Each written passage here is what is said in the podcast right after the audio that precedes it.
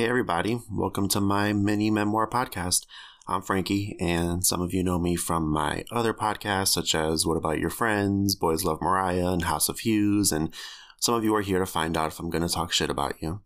But if this is your first time hearing my voice, then get comfortable because right now I'm treating you like my best friend. So here we go. Part one Look how he turned out.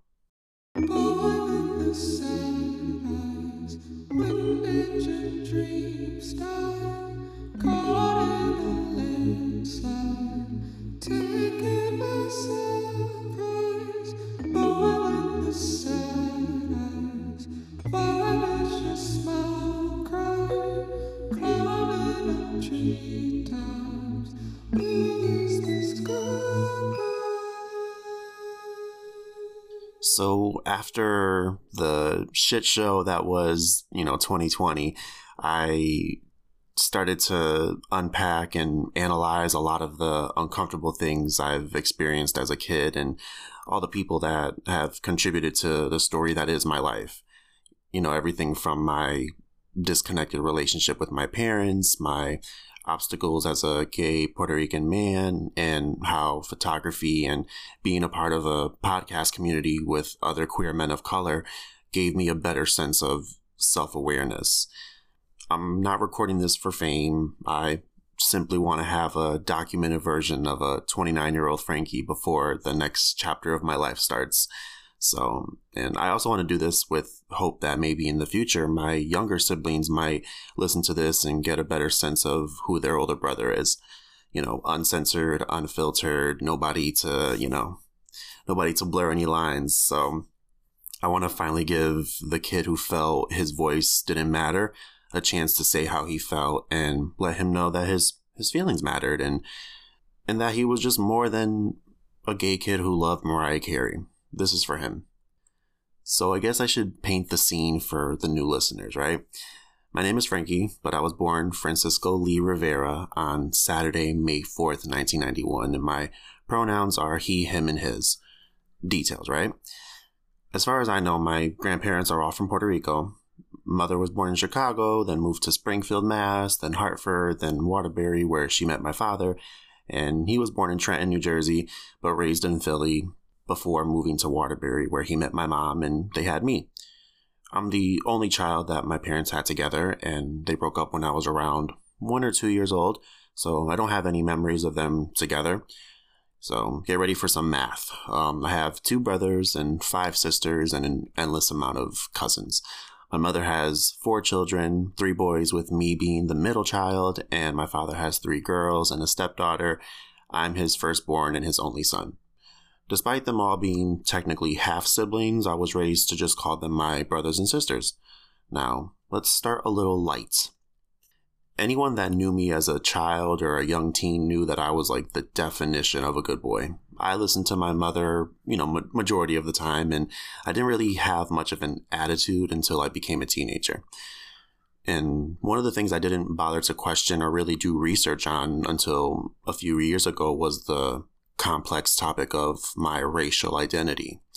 And I've told this story a bunch of times on my other podcasts, but I'll tell it again for the sake of the new listeners. So, I grew up in the projects for about 12 years, and one of my first memories from there was a moment when these kids asked me if I was black or white. I was a little more tan when I was little, and up until that day, I never had conversations surrounding race.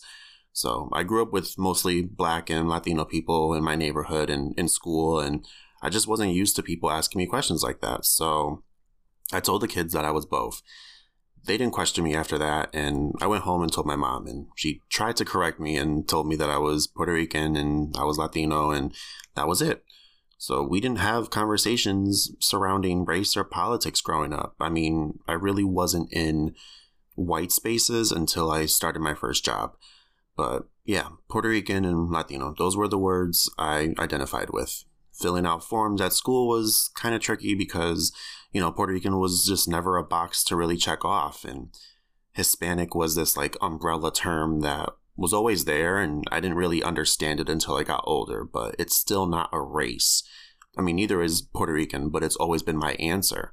And I know some other Puerto Ricans who identify as black and some who identify as Native American. And uh, bitch, I don't know what to identify with. Y'all know what I look like. Y'all know my, if you've seen my parents, they don't look black and don't, or they don't look Native American. They definitely don't look white. So if I started identifying as, as black or Native American, it just, it'd be this extremely difficult road to navigate because society likes to pick and choose when the rules of race and identity apply to Americans, right? And NPR has a podcast called Code Switch, and there's an episode where the hosts dive into the history of race in Puerto Rico. And one of the hosts says, uh, This is just a little quote um, that I got from it. He says, I'm just imagining never having to think about your racial identity in any way. And that was my experience until a few, a few years ago. I've dealt with my share of racism, specifically when I got older and I started working for just racist white men and but it wasn't until my first podcast where I was forced to face the uncomfortable history of anti blackness within the Latino community and even in my own family.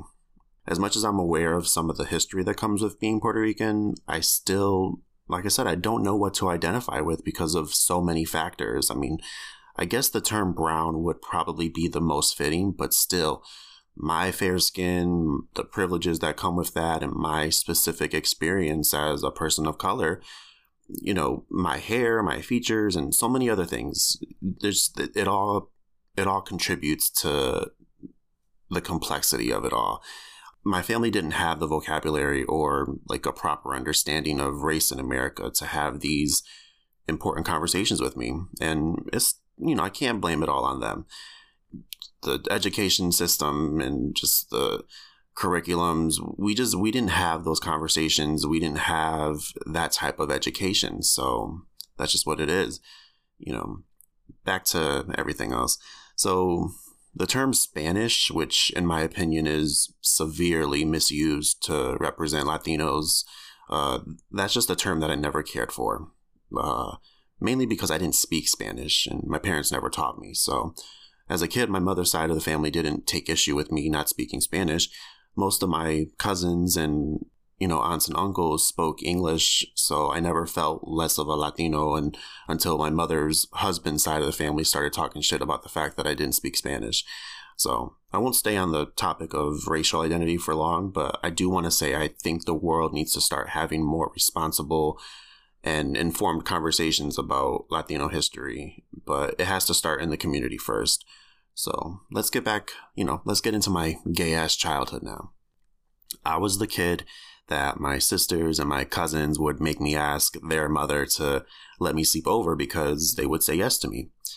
I always hated asking anyone for anything that wasn't my mother. I remember always just worrying about something. It started out as like just worrying about meeting new people and what they would say about me. And then it turned into, you know, a combo of that, typical teenage shit, and, you know, being gay in the mid 2000s. Now it's bills and wondering if turning 30 in a few months is going to be as exciting as I want it to be. So, you know, let's start. Some of my earliest memories are of my older brother and kids at school making fun of the way that I talked and walked. And you know, the questions, are you gay? And the phrase, are you, you talk like a girl? were my best friends, basically. Little side note before we really go in. So, for anyone that's outside of the queer spectrum, it's important to understand that conversations around sexuality and gender identity, they're very nuanced and everyone's stories should be respected, not debated, especially if you're a straight cisgender individual who thinks they have an understanding of queer people's lives just because you have a gay cousin or had sex with a lesbian. Now let's begin. When I was six years old, I remember having a little crush on Usher because, duh, it was Usher. Everyone loved him, but I knew I was attracted to him. By that time, I had already I had this idea that being gay wasn't something you wanted to be due to the you know the constant bullying that I faced from my brother and other kids in the neighborhood and at school and the adults around me didn't make it easier. My mother and my aunt would scold me sometimes and you know tell me to talk like a big boy and I didn't realize how bad my voice was until I started recording myself on on one of my cell phones as a teenager. Recently one of my uncles showed me footage of of myself at a at a birthday party and my voice was so high it just it made me cringe. And i mean i've grown to accept my voice for what it is. I still don't love it though. Um, but back to my gay little childhood so let's start some storytelling so when i was a kid my mom had signed me and my brother up for this day camp during the summer it was cool because we would go on field trips, play games, and go swimming at the pool nearby. And a bunch of my other cousins were there as well. So shout out to the Cardona Nation. Now, remember, I was a good boy. I was I didn't bother anyone intentionally, and I usually followed the rules. So I made some friends while in summer camp, and you know when I wasn't hanging out with my cousins and sometimes they would split us up in different groups with different counselors and i didn't always feel safe around my brother so most times it felt nice to not be around him. I'll explain more on that later. But you know one time we were going on a trip to an amusement park and i remember being extra happy because i got i got to sit next to my favorite camp counselor miguel he was a handsome young man and always very friendly with me needless to say he was my favorite and i had a big old crush on him I don't remember much of our conversations, but I do remember going home after camp and writing in a diary about my crush. So let me clarify before anyone starts doing some detective work. Miguel never did or said anything that would make me think there was actually a chance he'd be my boyfriend. This was just my like my first experience with like puppy love or whatever you want to call it. So yeah, so I had a diary. I wanted to be like Doug. If you grew up in the 90s, you remember the cartoon Doug and how every episode, you know, was it started off with him writing in his diary. And that's what I did when I got home from camp. So I would make sure I was alone and I would write things like, Today I sat with Miguel on the bus and when I get older, I'm going to live with Miguel. So I do remember him jokingly telling me uh, that there was a, you know, that, that I was going to live with him when I got older. And that was a spark, that was a spark of hope for my little gay ass. So who knows? He probably knew my home was chaotic and wanted to make me feel better or something. Wishful thinking, right? So, silly me, I didn't think anyone would actually read my diary because, you know, diaries were something you people weren't supposed to look at. You know, that's what TV tells you. Um, so yeah, I didn't think anyone would read it until one day my mom came home and, uh, oh no, I, think the story, as I remember it, I was in my room and my mom and her husband confronted me about what they saw or what they read in the diary. And they made me feel terrible about it. And I remember crying because I just felt embarrassed. And I don't think they thought Miguel did anything inappropriate. I think it was more of a, you're not supposed to be writing things like this kind of conversation. So I don't know if they were just being nosy or if maybe my brother had shown them the diary when I wasn't around. I probably left it on the living room table or something, who knows. But privacy and boundaries are a fucking myth in Puerto Rican households. So I don't remember any interactions with Miguel with Miguel after that incident, and I'm not sure if I ever went back to the day camp. So now the craziest thing about this story is I completely forgot about the confrontation and just I completely forgot about that moment until maybe a year ago. Um, so like early 2020, before COVID and everything, I was at my mom's house and, you know, we just started talking and she brought up Miguel and that conversation and I barely remembered what she was talking about until I left her house and and drove home. And it all slowly started coming back to me and I just started to feel like a lot of anger and sadness and I always remembered who Miguel was and going to the day camp with my cousins, obviously. But for some reason, I think I like chose to forget that specific part of the story. And I don't know, maybe I, I put it in that place where you put, you know, trauma or traumatic events and in order to survive. And I don't think I wrote in a diary after that for a long time. I definitely didn't talk to anyone about any other crushes I may have had or you know anything like that as a as a kid or a young teen and because the tone was set being gay wasn't a good thing to be or write about. So let's fast forward a little bit. My middle school years were a bit of a blur, but I still got asked the same old question every, you know, every so often. And I never talked to my mom or my family members about what the kids at school would say. I mean, it's not like they were the only ones. My cousins on all sides of my family would make fun of me and ask if I was gay and whatever. I mean, I think I figured if I didn't talk about it, it would go away. Sometimes I would celebrate going like a whole week or two without anyone bothering me or asking me if I was gay. And by celebrate, I mean dance around the house to pop music before my mom or her husband got home. My, my older brother had started living with his girlfriend during that time and eventually did some time for a very specific crime. So even though he wasn't around much for my teen years, I still dealt with my fair share of ignorance from my peers and a lot of the adults around me in seventh grade, I met one of my best friends, Estante, and he was one of the first people I knew that didn't make fun of me for liking Mariah Carey because he was also a fan of hers. And anyone that really knows me knows that my mother's favorite singer was Mariah, and I ended up loving her music more than she did. I grew up around a lot of toxic masculinity, especially when it came to music. Listening to artists like Britney Spears was a you know easy way to be ridiculed by anyone like like my older brother or kids in the neighborhood but i'll save the music topic for later because it's a big part of my life and a big part of you know some of my damaged relationships. So back to estante. We were super close and we still have a brother like relationship to this day you know back then we would literally race home to see who would be the first one to call the other on the phone and we would just talk for hours and you know, things were cool until his mom got suspicious of our friendship and ended up having a conversation with my mother about it. And it was pretty mortifying. As I remember it, one day after school, Sante came to my house and he brought his little brother along with him and we were hanging out in my room. At the time, I had a, I had played piano and I had an electric keyboard in there, so I played a few songs for them. They weren't there long, like they weren't hanging out at my house for long because just, you know, having friends over the house was not a common thing. It just just wasn't that kind of house, and mainly because of my mother's husband. And trust me, I'll get to all that shit soon enough.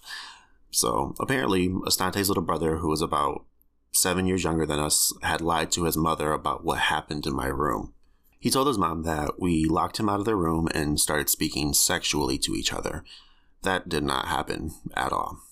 I guess it was easy, you know, it was like a it was a believable story because parents always knew that I was gay or, just, you know, they were suspicious and some would ignorantly assume that I was bisexual. So, because of that lie, communication with my best friend was controlled and limited for a while. So, we've had our share of ups and downs through the years, and he ended up going to a different high school after we graduated middle school.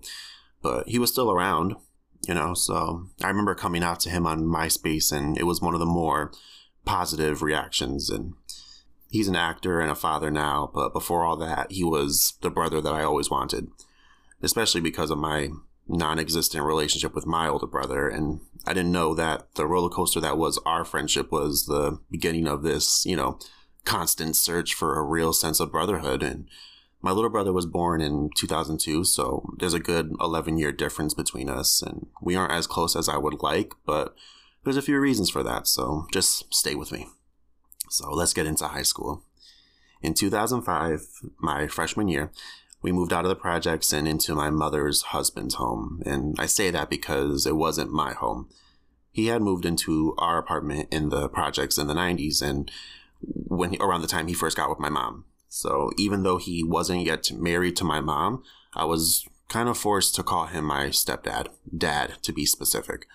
One time, one of his family members yelled at me because I called him by his first name during a visit to his sister's house. And I didn't have the courage to challenge anyone at that time because I'm a, you know, young kid who just follows the rules. So I was always told, you know, he raised you, he married your mom, and he pays the bills. And I guess those are the qualifications to be respected and addressed as dad without actually being one.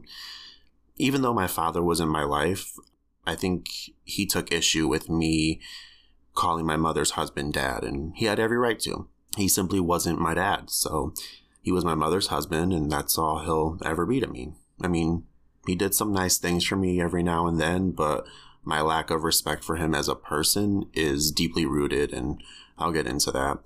Um, you know, I've been I've been drinking, so I'm going to try to stay on track. so, okay, 2005, freshman year of high school um, my father was going through a messy divorce with my stepmom, and that's a story that's filled with all types of tea. And I won't go into the story too much, but you, you know, I'll, I'm gonna give it to you. Can't give you, can't give it all to you at once. I want you to listen to the whole thing.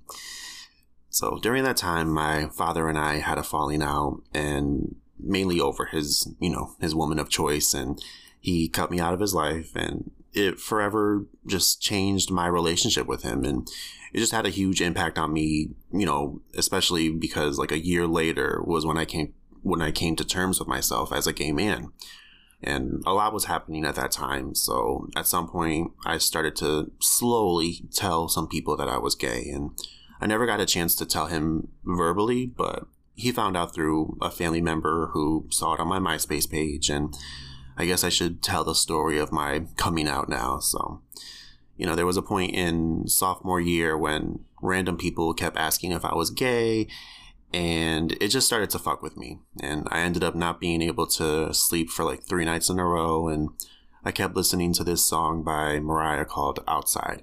And I just kept asking myself, like, I just kept talking to myself, saying things like, you know, what would be so bad if I just accepted this? You know, it's not like you have to live up to anyone's expectations. It's it's going to be hard, but do you really want to go through life not being able to experience love or dating because you can't accept this one thing that you know you are? You know, you know you're attracted to men. Fuck everybody else. You know, those were the things that I would say while listening to that song on repeat. And on the third night, you know, I don't know what what clicked or what happened, and you know, Many could argue different things about it, but I just I finally accepted it. I I you know when I had that moment to myself, I felt this weight come off my shoulders and I was just able to sleep after. And you know, suddenly my my worries were no longer hoping no one would ask me if I was gay, but it turned into how am I going to tell people and kind of get through high school with, you know, being one of the very few people who were, you know, just openly gay.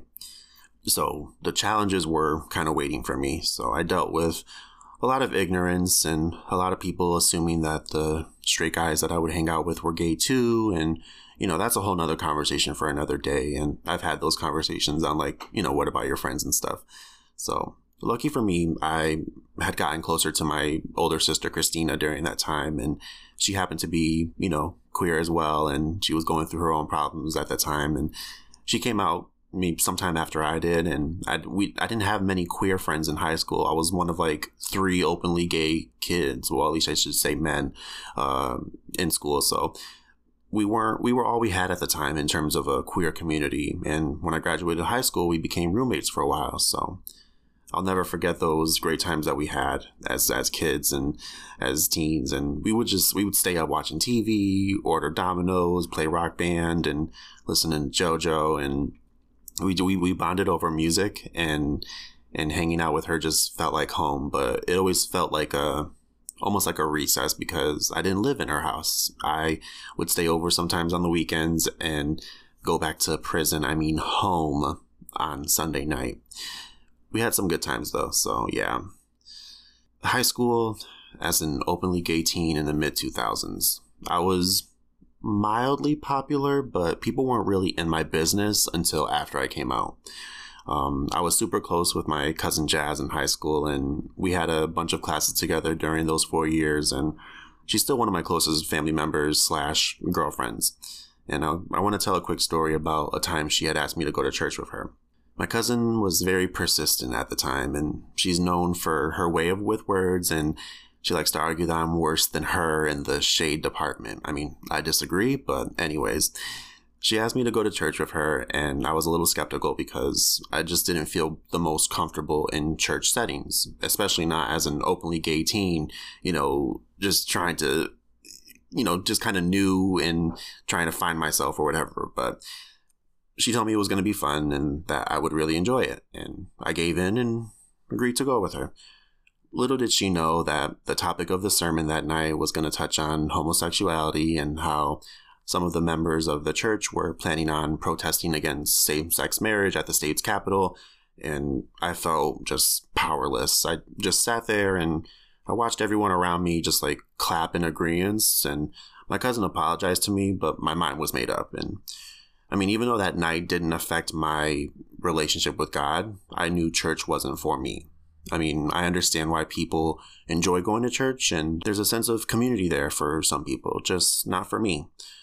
Over the years, I've had to set some boundaries and, you know, with some family members due to their strong beliefs against homosexuality and, you know, just their anti gay rhetoric. And these people tend to sing the same song sometimes. And they love Frankie, but when it comes to homosexuality in their home, on their TV shows, their children, that's where the love stops, I guess. So let's get back to my coming out. I mean, I told a few people slowly. The first person I told was my friend Cody we were in band together. Quick little side note I played piano for a little bit in middle school. High school played the bass drum and cymbals when I was in band. So, yeah, even though we weren't really best friends, I wanted to tell him.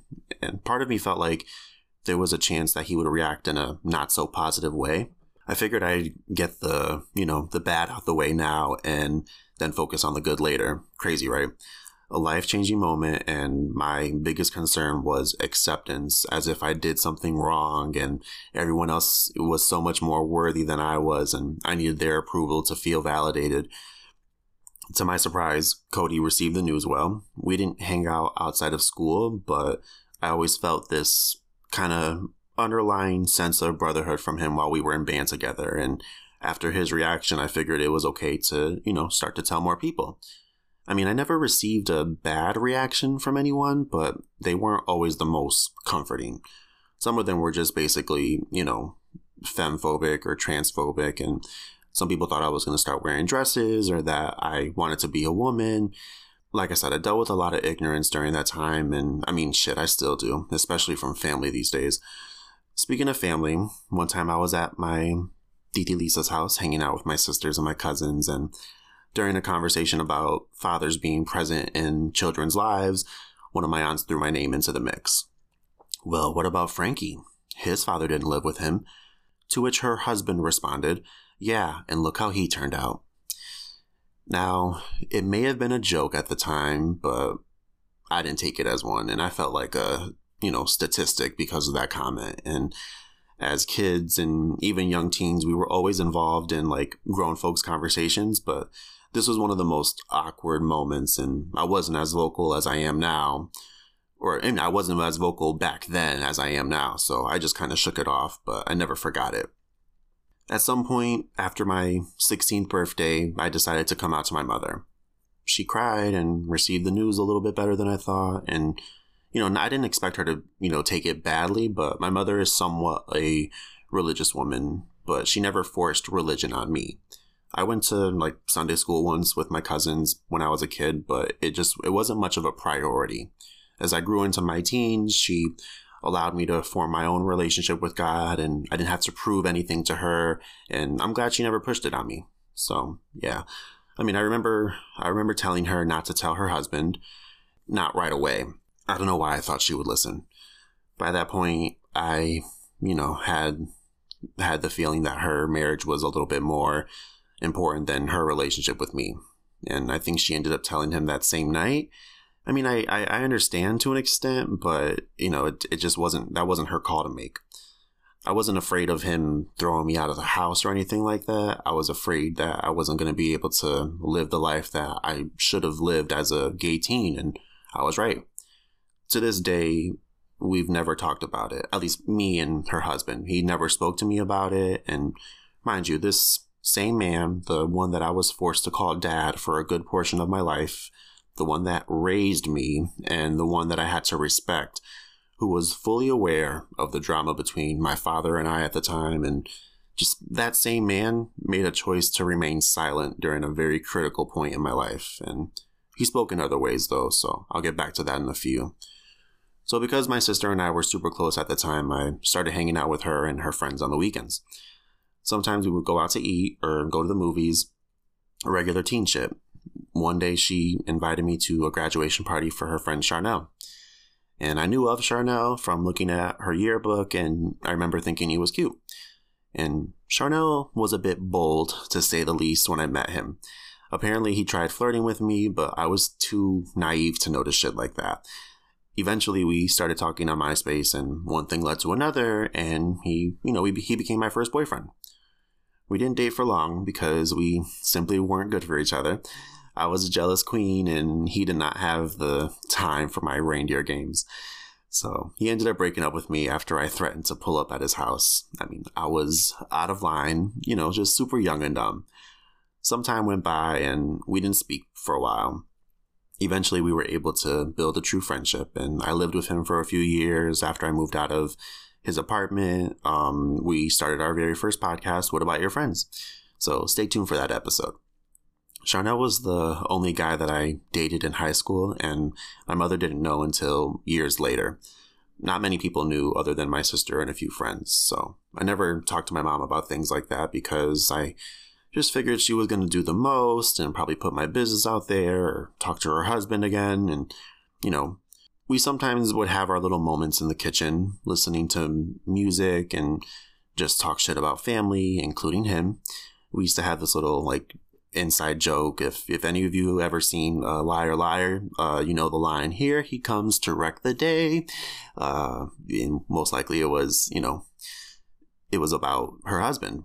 Like I said, he pulled into the driveway. We would hear the car, and we would say that to each other, and you know get back into our uh, you know, in our positions in terms of like, you know, oh, make sure, make sure the, the TV isn't loud or make sure the TV's off if we're not watching it or make sure a light's off or a window's not cracked or whatever. It just, it was just shit like that.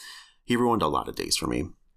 So some of my friends would even notice how the energy of the room would shift whenever he would come home. And I mean, I guess I should start to discuss how I felt like a, how I felt a bit like a prisoner living in his house. So he had some real issues and he would just project a lot of shit onto me and my mom. And I'd come home from school and the house would be super dark with all the windows closed and blinds covered. And he was a cop. He was super paranoid and he would leave for work around the time that I came home from school. So as soon as he left, I would open up all the blinds and open all the windows and blast music and dance around the house before my mom would come home. And Sometimes I would sneak friends over, but only for a little bit because, like I said, it was just wasn't that kind of household, especially when we moved into his.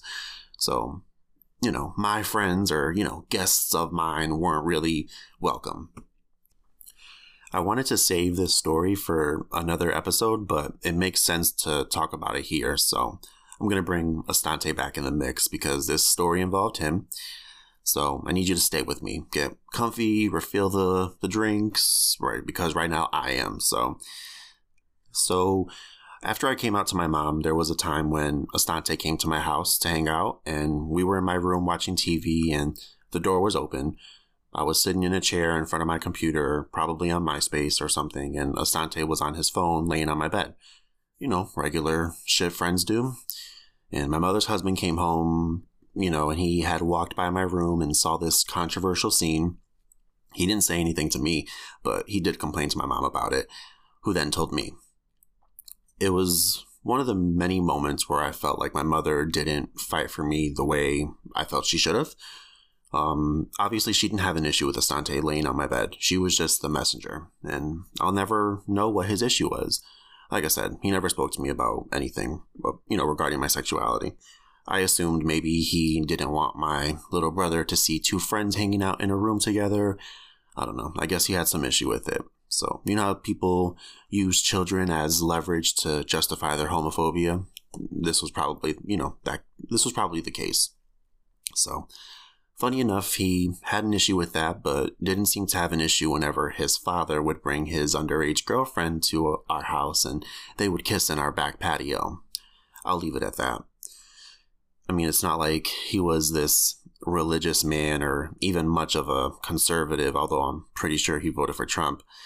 Um, he was your typical controlling and manipulative person and who just was rarely held accountable. I mean, one time I heard him describe a famous gay singer as a flamer during a big family dinner at my uncle's house. And at the time i just i didn't have the confidence to check him but i wanted to because i was pretty embarrassed and my mom tried to have my back in the moment but i didn't want to make a scene in someone's house because historically, anytime that I stood up for myself or tried to defend my mother, I was dismissed and deemed disrespectful. He didn't apologize. He's actually never apologized to me about any of the bullshit he put me or my mother through. And I don't expect one either. It wouldn't change anything. So the situation with Astante really just kind of set the tone for the rest of the time I spent living in his house. But I want to fast forward to when I turned 18 and graduated high school. I used to talk about college with some of my friends, but it really wasn't my number one priority. And I didn't have a family that was invested in my future or, you know, we just, I didn't have conversations about, you know, what college to, you know, to apply to or what programs to research. And I, my priority was finding a way to leave that house. And I knew I wasn't going to be able to have much of a life because of my mother's husband and her middle of the road, you know, attitude. So after I graduated, my sister had asked me to move in with her in the downstairs apartment at my stepmom's house. And I jumped at the chance. Life hit me pretty hard once I moved out, but I don't regret it. I started working part time at CVS where I met some of my closest friends. So shout out to Jason, Chrissy, and Cassie. You guys might have seen Jason dance on Instagram or TikTok. So during that time, I was working part time and barely able to pay any of my bills. And I had this like crippling sense of independence and too much pride to ask anyone for help. And I went three days without eating, and because I was broke and just couldn't find it in me to ask my sister or anyone to help because I just I felt like a failure if I ever had to ask anyone to borrow money for a week. It's you know, it's something that I still struggle with. I ended up getting into a long distance relationship for a couple months and it wasn't a great relationship, but we were super young and just not really on the same page and I mean, he wasn't out to his family or anything like that, so it played a big factor. And I didn't, I ended up breaking up with him because it simply wasn't going anywhere. And that was the last official relationship I was in. I mean, over the last 11 years, I've only had like toxic situations where I put faith into people who ended up not really being into me. And, you know, I guess I felt like, you know, complicated was just like the you know the the the only road to take when it came to dating and being broke and a little reserved at the time. I wasn't into going out and drinking, so I never really put myself out there until like years later. At the time, my friends and I would just go out to eat and use the Wi-Fi at McDonald's to watch YouTube videos and I mean, I didn't start drinking until I was 23. That's the box guy story, so stay tuned for that. And I didn't smoke weed until I was like 25 or 26. So I ended up moving out of the apartment with my sister after a falling out that really just kind of damaged our relationship. It took a few years before, you know, we started to build it back up. But, you know, even though it's not the same, you know, we're, I think we're both at a point where we're okay with that. Um, so I moved out and I shared an apartment with my dad and my cousin Jody for a little bit. And then another not so nice apartment with just my father. And eventually, you know, moved out of there and I lived with Charnel for a little bit. Even though our, you know, previous relationship didn't work out, we really ended up, you know, just building a solid friendship and I learned a lot from him, you know, while I lived, you know, while we lived together. I started going through some life changing shit at the time and I ended up just having real deep feelings for one of my friends that I met at work. We'll call him Q for the sake of privacy. I'm going to give some people nicknames in case they want to, you know, try to sue me or something. So, but yeah, trust me when I say I learned many lessons from that experience. And I'm going to go into my time with Q more on the Box Guy episode, but that happened while I was living with Charnel and he warned me. He told me to establish boundaries with him and but I was young and dumb and thought I had a handle on the situation and I didn't. And that's when I started drinking and acting a fool. So after living with Charnel for about two years, I ended up moving in with some old friends from high school and in a house that wasn't, you know, it was a bit chaotic to say the least. And my friend O asked me to move in with him because his dad wanted um, people to help him pay the mortgage. It was a five bedroom, three bath house and it was perfect for parties. So I was the only gay guy in a house with four other straight guys, and that had a few perks, but it definitely felt like a reality show. So sex, liquor, loud music, game nights, girlfriends trying to sneak in through the windows, bringing drama to the house, everything. I had some uncomfortable conversations with a few roommates about, you know, queerness being a choice, and it got ignorant. For some reason, I assumed that people were a little more evolved at the time, but I was wrong. So one night I wanted to start some shit and I invited my new friend from work over the house while most of my roommates were home. We'll call him Jay. And I wanted them to hear me and Jay having sex because I knew it was going to make them uncomfortable and they were going to act childish. Well, most of them would. So Jay and I pretended to have sex. He was jumping on the bed and I, you know, shaking shit. And I had put a freaky playlist with some 90s R&B on it to really set the scene. So they all fell for it. One of them started yelling, yo, from the kitchen. And I didn't care. Every other night I had to hear them have sex with random girls. So consideration was nowhere to be found. I mean, don't even get me started on actual housekeeping. I'm going to take a sip on that one. So if there's one thing straight guys, you know, do, it's contradict themselves. It was just, you know, it was it was fine for them to, you know, fuck whoever they wanted and cheat on their girlfriends, but the rules were different for Frankie. Frankie had to make sure the guys were comfortable at all times. And you ever hear straight guys say shit like, you can be gay, but keep that shit over there. And, you know, that was basically like their motto, but only for the, only for the gay guys. Women could bring the gay shit around anytime, right? So eventually the house got more chaotic and roommates were in and out and random started living in the house without paying rent. So I ended up moving in with Jay in the fall of 2017 for about a year and a half. And by that time we were already in a toxic ass situationship. So after my you know, my experience with my friend Q, I needed something to take my mind off of him, something that wasn't alcohol. So Jay was like the perfect rebound because he was actually attracted to me. The problem was we all worked together and he was, you know, cool with Q as well. So things got messy. And at the time, Q and I were kind of distant, but we were still cool. So he started hanging out with other people and I got consumed with my bullshit with Jay. So, I mean, don't get me wrong, I've had some fun times with Jay, but the bad outweighed the good we were bad for each other for many reasons.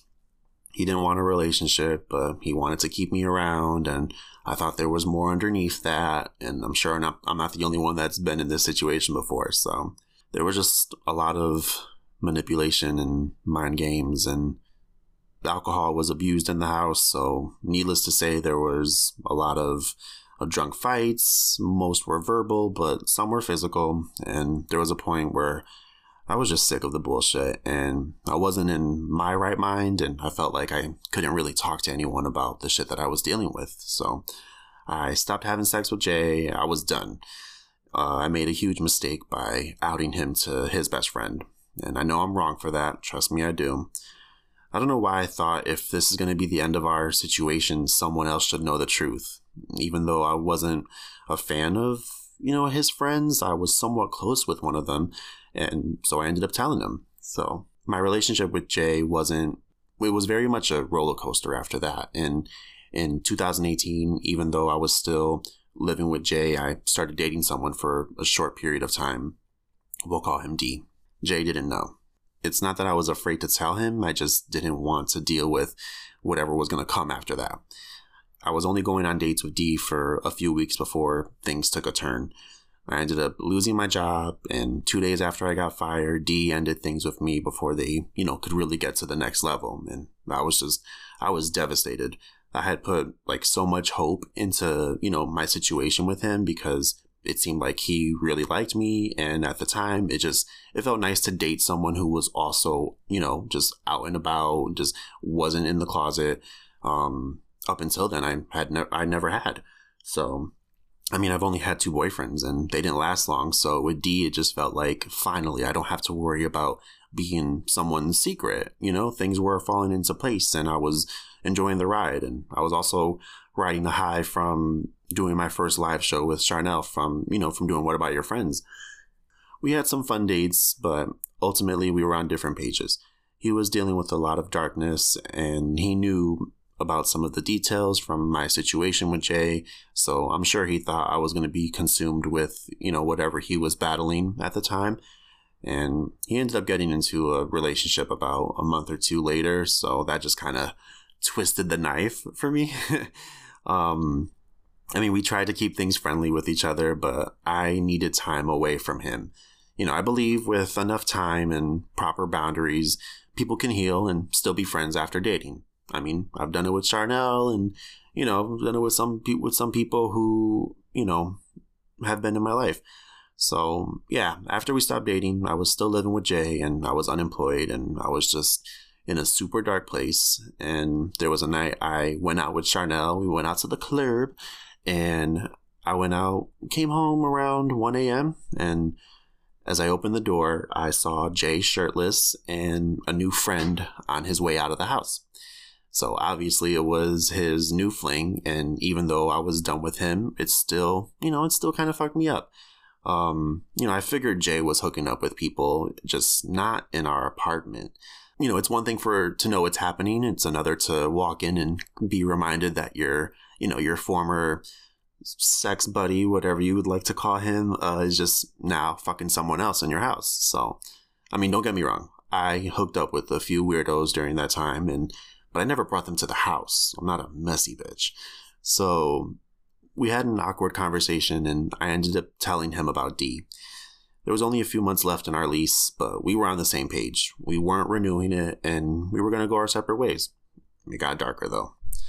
We ended up having sex again, and my emotions were all over the place. And I was going through phones and emails, and in the words of my mother, when you dig, you find. I had it coming. I mean, I didn't deserve some of the shit that I went through with him, but like I said, we were bad for each other. When you try to find home in, in the wrong places and in the wrong people, you end up in shitty predicaments and repeating cycles, just like I did. So the end of 2018 and beginning of 2019 were the you know were, were the end of a lot of things for me. My toxic relationship with Jay, my hopeful but disappointing situation with D, my first podcast coming to an end, and obviously being unemployed.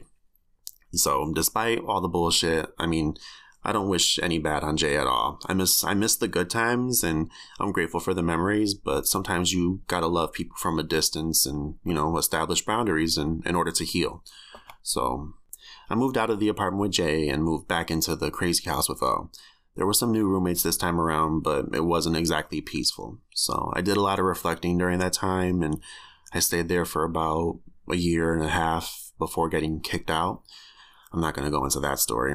So I was just, you know, during that time, I was realizing, you know, just why I went through all the bullshit. I had a lot of talks with myself. And, you know, like I said, if you haven't gathered, you know, if you haven't figured it out by now, um, I'll just say it again. I've been really trying to find this like sense of brotherhood and community and home and just all the wrong spaces ever since seventh grade. You know, don't get me wrong, I love some of my straight friends, but they weren't always equipped for some of the conversations I wanted to have, you know? So the the ones I was like super close with, they didn't care that I was gay and that was enough for me. Unfortunately, they also didn't care about the things that, you know, affected me as a gay man, politically, socially, or emotionally.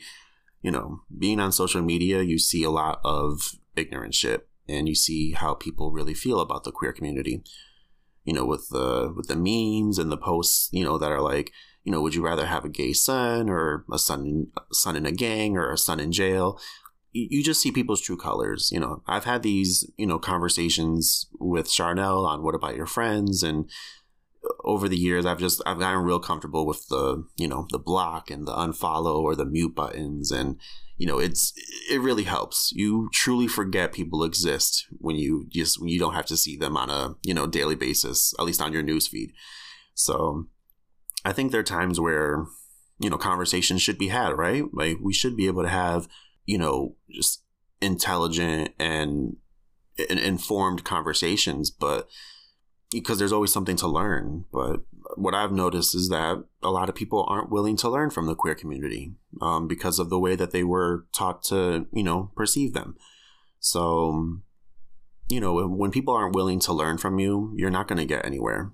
I've been dismissed so many times by straight men who thought they had all the answers because, you know, like I said earlier, they had sex with a with a queer woman or they had a gay family member and even though I've had my moments with my straight friends, I've always felt more comfortable around them over some straight women.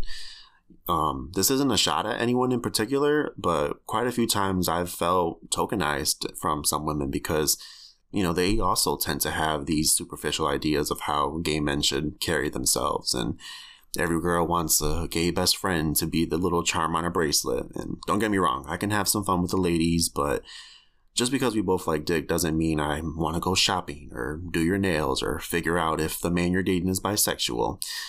I mean, no shade to any gays who are like that. It's just never been my thing. And I'm not putting, you know, I'm not putting guys on a pedestal because I know they can be trash. Um, you know, over the years, some guys have been super friendly with me just simply because they wanted to have sex with one of my family members or, you know, and so they would, you know, get me some free drinks. And I'm not going to complain about the free drinks. You know, a bitch be thirsty sometimes, you know, so I'll, you know, I'll, I'll take it for what it is. Um, but, you know, I've also, but I've also been treated like a, a jail, a get out of jail free card for them. You know, I was their excuse for why they couldn't be homophobic or contribute to homophobic narratives. And, I always say life would be a lot easier if men just weren't so concerned about how others lived or loved. Um, you know, I could go on for days about my love hate relationship with men, but I'll move on. So, because I was so used to being in spaces where my, you know, my identity as a queer man was just simply tolerated, I guess I just figured that was enough. I mean, I should have spent more time finding just, you know, better friends, specifically queer ones. And I mean, I've had some, you know, Jason, Chrissy, and Cassie were people I spent a lot of time with, but, you know, eventually life happens. Life gets in the way and, you know, people grow in, in different directions at different speeds. And, you know, we're still cool, but we just, you know, we don't hang out as much as we used to. And 2020 didn't make that any easier. So, but I'm glad we still keep up with each other. So, so yeah, when I, when I started realizing my problems with some of my friends, I started also I started to reflect on my my views towards my own community. And I mean, I've realized why I didn't always feel embraced by certain, you know, certain sides of the queer community and, you know, where that comes from and you know, why I was uncomfortable with, you know, certain aspects of my uh, feminine side or just like femininity in in general but you know it's because of my surroundings. I mean like i said when i came out it went from this like really groundbreaking thing to somehow you know frankie has to make sure the people around him are comfortable with the kind of gay guy he is. You know if he's too feminine then you know he won't have any friends. And if i censor myself then i'm not being true to myself. So i mean if i had a dollar for every time a straight guy told me i was one of the cool ones i would have already started a new life in a brand new state by now so, speaking of moving, I've been trying to figure out how to move for the past year, but because 2020 kind of fucked us all up, it's been put on hold. And I kind of want to tell a little story about when I went down to DC in the summer of 2019 to hang out with my friends Huey and Lorenzo. I drove down there, and this was my first time driving that far a distance by myself. And I had always heard good things about DC, but had never visited until I decided to buy tickets to go see the read live with Huey. When I pulled up in Maryland, I was just like blown away at how beautiful of a state it was. And I mean, don't get me wrong, Connecticut has some really beautiful places. Majority of my photography has been shot in Connecticut, but there's just there was just something different about Maryland and I was only there overnight, but it was enough for me to, you know, to get to a point where I was like, wow, I could see myself living here. And up until then, I had never, I had never thought about, I never thought that about any other place. I mean, you know, I've been to New York and California, but at the time, I never saw myself living in those states. I was younger and didn't ever think I would, you know, leave Connecticut. I used to, I used to think that I had to be married and, you know, settle down before I made that kind of, you know, life changing decision. But by the end of 2018, my mind was made up. I was ready to start fresh. And, you know, anyway, back to Maryland. Pulled up to the hotel across from the University of Maryland and took an Uber to meet up with Lorenzo. And we met up and got tacos before we met Huey at the National Museum of African American History and Culture. As we were walking around, I noticed a truck pull up at the light with two guys, and they were pretty cute. One of them was staring in our direction, and I assumed that he knew Lorenzo or something. You know, I'm the new kid in town, so I'm just, you know, I'm assuming that if somebody's, you know, pulling up, they they're gonna know the person that I'm with or something, whatever. Um, it turns out he was just checking me out, and this was probably the first time I ever had like that kind of experience in public. And it's not to say that I want to move to Maryland just so I can be hit on. You know, it's it's it's more than that. You know, there's so much to do and see, and I have friends down there. Some of my friends from high school moved down there after we graduated, and I definitely should have followed suit. Um, I mean, I don't know why I tried to make a home out of Connecticut when it's just it's just not right for me.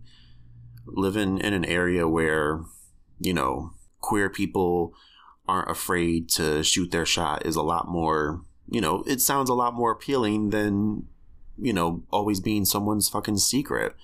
There's just nothing left for me in Connecticut. I mean, I've made some great memories and met some, you know, great people, but honestly, I'm just ready for a change and a chance to spread my wings and find a better version of myself. And I know I tend to go on tangents with my storytelling, so I'll try to wrap up soon. Um, so yeah, after we hit the museum, Huey and I went to the show and we hung out at Busboys and Poets afterwards, and I I had a great time. And like I said, I was only there for one night, but it was enough for me to realize like I needed to leave Connecticut ASAP. So it's it's just like it's it's a little hard to explain, but it's like you know how many times I've had to like code switch and be you know less of myself um, because I was around straight people and didn't want to make them uncomfortable, whether it's my presence or the music I listen to. I've I've felt pretty out of place for quite some time, and I'm just sick of it. I need more, you know, nights with my queer friends and in a place where we are you know, kind of somewhat celebrated.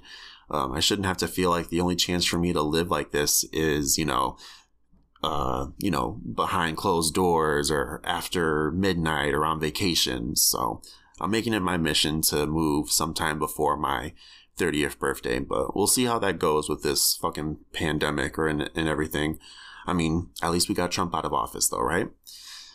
yeah so i guess what i'm trying to say with this this chapter or this you know part of the podcast is my life as a gay man in connecticut has been somewhat entertaining but it's also been a little restricted and it's taken me a while to realize you know what i need and what i want out of friends family career dating and i'm not settling anymore i'm not the same person i was when i was 18 23 or even 27 i'm a creative passionate and caring person who but who's been hurt and dismissed like a lot of us. I've made a lot of mistakes and projected my shit onto others and I've learned a lot of lessons along the way. So I know a lot of people feel like turning 30 is like the end of the world, but honestly, I'm excited for it. I mean, I'm single and have no kids, so I can literally do whatever the fuck I want with a lot more knowledge and a little bit more self awareness than I used to have. And I'm just ready for the next chapter.